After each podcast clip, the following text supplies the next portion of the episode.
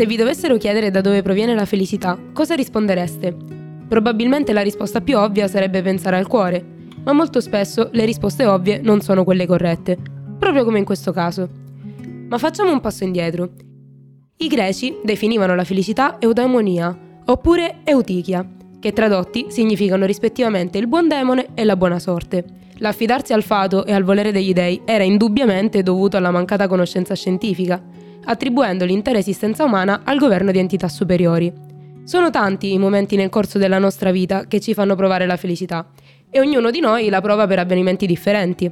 Ma se vi dicessi che, in tutti noi, a livello biochimico, la felicità è causata dalle stesse reazioni?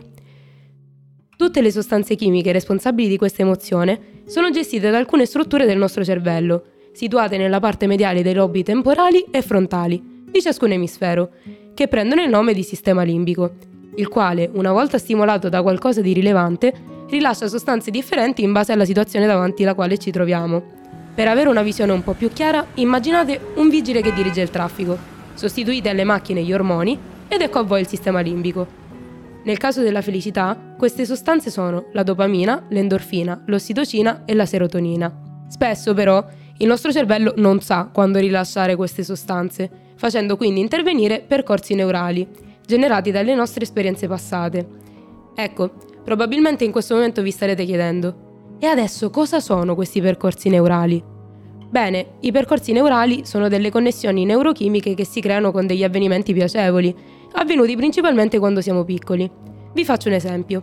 Quando ero molto piccola e non la smettevo più di piangere, sì, ero una gran piagnucolona e spoiler, lo sono tuttora, i miei genitori mi davano il mio peluche preferito, facendomi tranquillizzare istantaneamente. Tuttora, quando sto male o sono un po' giù, nonostante io abbia vent'anni ormai, prendo quel peluche e lo stringo forte a me, sentendo quasi una sensazione di sollievo, dovuta proprio alla connessione inconscia con il ricordo passato. Come dicevo prima, invece, il sistema limbico sceglie quale sostanza rilasciare in base alla situazione. La dopamina entra in gioco ogni volta che ci aspettiamo una ricompensa e quindi ci motiva nel continuare a cercarla, a volte accompagnata anche dall'endorfina, attivata dal dolore fisico e necessaria proprio per nascondere quest'ultimo e per poter andare avanti. L'ossitocina, invece, viene rilasciata quando si costruiscono delle alleanze sociali, Avete presente quella bellissima sensazione che si prova quando vi fidate ciecamente di qualcuno? Probabilmente una delle mie preferite.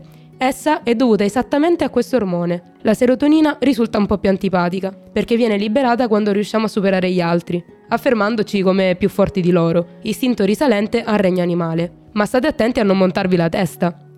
Quindi, ripensandoci, ci sono veramente molte cose che possono scatenare la felicità a livello biochimico ma se doveste pensare a qualcosa di diverso da ciò che c'è di scientifico dietro questa emozione, a voi cosa rende felici?